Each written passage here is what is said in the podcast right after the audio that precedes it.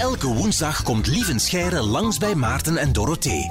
Om een makkelijk antwoord te geven op een moeilijke waarom-vraag. Dag lieve Scheire, goedemiddag. Een goedemiddag. Dit is de laatste keer, want volgende week doen wij de foute 528 bij Q. De beste 528 foute liedjes ooit gemaakt. Ben je zelf een fan van foute muziek? Uh, ik heb een collectie thuis, ja. Een collectie? Ja, maar uh, heel specifiek uh, oude Vlaamse singles. Ja? er was zo, er, ja, er was zo een tijd, ik denk dat het jaren 70, 80 was, was werd het plotseling heel betaalbaar voor mensen om hun eigen vinylplaatje te laten drukken. En dan zijn er heel veel mensen met zangambities die dan Nederlandstalige muziek beginnen opnemen zijn. Ja. En dat op singeltjes laten persen hebben. Die er uiteraard veel te veel laten drukken hebben, omdat het ja, op geen hol trok. Het klassieke verhaal van de garage staat vol met dozen. Zo. Inderdaad. Ja, en dus op rommelmarkten heb ik vaak met vrienden als hobby dat soort singles gaan zoeken. En uh, we hebben er ook hele hitlijsten van gemaakt. Van, uh, de, de, de slechtste Nederlandstalige muziek. uh, dus ik denk dat wij nu een collectie hebben. We hebben een, een top 120 van um, mijn neef Jonas, ook fan van het genre, uh, noemt het meestal ontoerekeningsvatbare muziek. ja.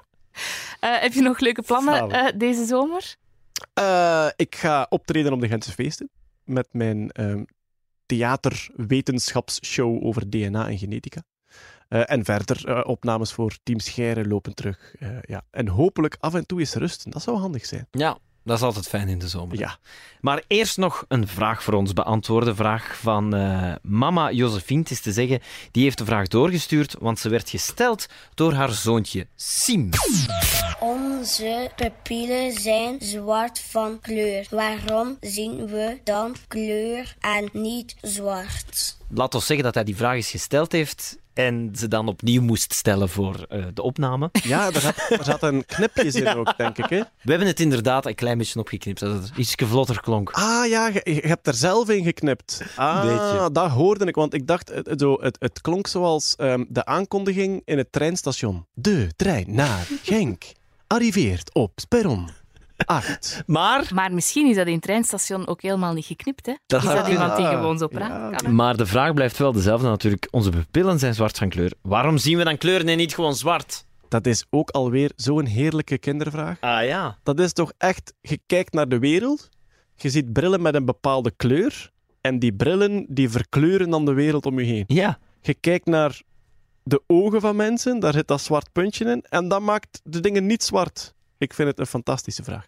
Ja, onze pupillen zijn zwart. Ja, onze pupillen zijn gaatjes, hè. Onze pupillen zijn eigenlijk gaatjes en door die gaatjes kan je binnenkijken in je oogbol. Maar in je oogbol... Maarten. Eh, dat is. Maar in je oogbol is het gewoon donker. Ah. En dus pupillen zijn zwart omdat het binnen in je oog donker is. Stel dat er binnen in je oog een lichtje zou branden. Welke kleur zou dat dan hebben? Roze? Rood, ja, natuurlijk. Van bloed. Van een beetje doorbloeding. Heb jij ooit de binnenkant van je oog al gezien? Oh, Maarten? nee. Jawel, jong. Hoe? Elke keer als je met rode ogen op de foto staat, ja? kijk je gewoon binnen in je eigen oog. Ah, ah, ja? Omdat dus licht gaat door het gaatje en dan je, je dan het rood kan zien. Die flits is Ma zodanig fel, die flits is zodanig fel dat de binnenkant van je oog oplicht. En dat hele rood doorbloede netvlies is dan plotseling zichtbaar. Dus dan kan je wel binnenkijken in je oog, omdat het daar niet meer donker is. Ah, ja, ja, Dus uw, uh, uw pupil zorgt ervoor. De belangrijkste taak van uw pupil is, als er heel veel fel licht is, om dat gaatje kleiner te maken, zodat er niet te veel licht binnenvalt in uw oog. Je hebt zelf al gemerkt, uw oog is nogal gevoelig aan lichtveranderingen. Moet zich altijd een tijdje aanpassen aan licht. En die pupil vangt dat op. Als je van een lichte ruimte in een donkere gaat, gaat je pupil helemaal open om zoveel mogelijk licht binnen te laten.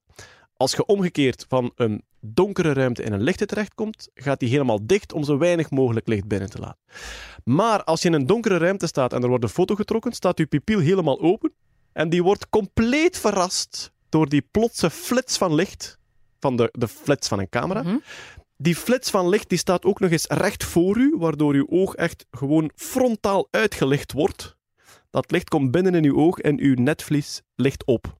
Maar aan de andere kant, dat is ook niet fijn, hè? want dan begint alles te spik- spikkelen voor je ogen. en Tuurlijk, ja. Dat is zo, ah! Inderdaad. En daarom heb je zo... Je hebt die fototoestellen met eh, rode ogen, vermijd stand. Ja. Dan gaat de flits eerst een tijdje flitsen, ja. dat je pupil zich sluit. En dan pas komt de grote flits. Ah. En dan heb je dus minder kans op rode ogen. Ah, dat is het concept. Maar je kan dus eh, effectief de binnenkant van je oog zien.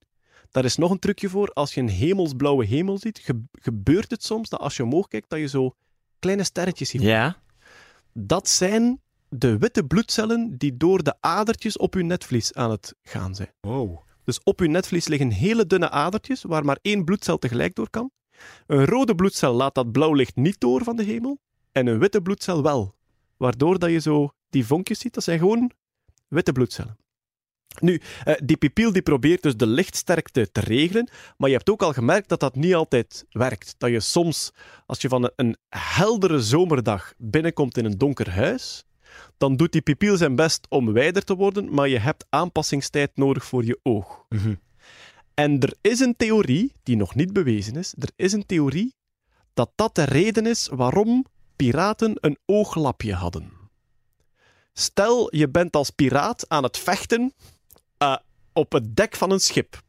Op een helle zomerdag. Ja. Je ogen zijn helemaal aangepast aan die felle zon. Op een bepaald moment kan je doordringen onder het dek in het ruim van het schip. Maar je ogen zijn verblind. Dus je hebt daar eigenlijk een minuutje nodig om daaraan gewoon te worden. Ah, Midden in een gevecht is dat een slecht plan om een minuutje te wachten. Dus Dus, wat deden ze? Eén oog was afgedekt buiten, waardoor dat helemaal gewend werd aan het donker. Het moment dat je beneden komt, verschuif je het ooglapje van het ene oog naar het andere. En je oog dat gewend is aan het donker, ziet onmiddellijk goed beneden. Is een theorie. Ze is al getest door Mythbusters en het blijkt heel goed te werken. Of het ook de reden was waarom ze een ooglapje hebben, daar zijn we nog niet helemaal zeker van. Wow, dat is echt geniaal. Ik had er nog nooit zo bij stilgestaan. Het grote nadeel is dat je geen dieptezicht meer hebt, natuurlijk. nee. Wat dat in een gevecht ook niet altijd Dat is een zwaard Nee, op je ideaal is. Ja. Ja. Je hebt trouwens ook, ehm, ehm, je hebt bijvoorbeeld ehm, David Bowie had twee verschillende kleuren van ogen. Mhm, Mhm. Ja? Dat waren, het, het is niet zo. Sommige mensen hebben een blauw oog en een bruin oog. Hè. Bij David Bowie was dat niet zo. Bij één van zijn twee ogen was zijn pipielstuk en die stond altijd helemaal open. Dus die heeft, David Bowie had gewoon twee blauwe ogen, maar in een cafégevecht in zijn jeugd is zijn ene oog beschadigd geraakt. En dus die, die, die spier die een pipiel kleiner en groter moet maken, die was bij hem stuk gegaan in dat gevecht. En dus die pipiel stond altijd helemaal open, waardoor zijn oog zwart leek. En het andere had wel een nauwe pipiel en zo had hij twee verschillende kleuren van oog. Dus die had eigenlijk geen twee verschillende Nee, kleuren. die had een, Gewoon goed gevochten. die had een stukken pipiel en een werkende. Er is- Dus onze pupillen zijn zwart van kleur. Waarom zien we dan kleuren en niet zwart?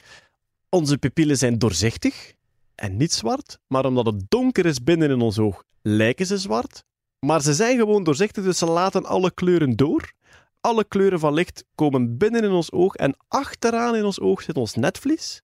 En dat is de plek, het netvlies, waar al die kleuren omgezet worden in, zou je kunnen zeggen, elektrische signalen naar onze hersenen, waardoor we al die verschillende kleuren zien. Onze ogen zijn dus helemaal niet zwart, ze zijn gewoon doorzichtig, dus alle kleuren kunnen binnenkomen. Voilà, Dankjewel, lieve Scheiden. met plezier.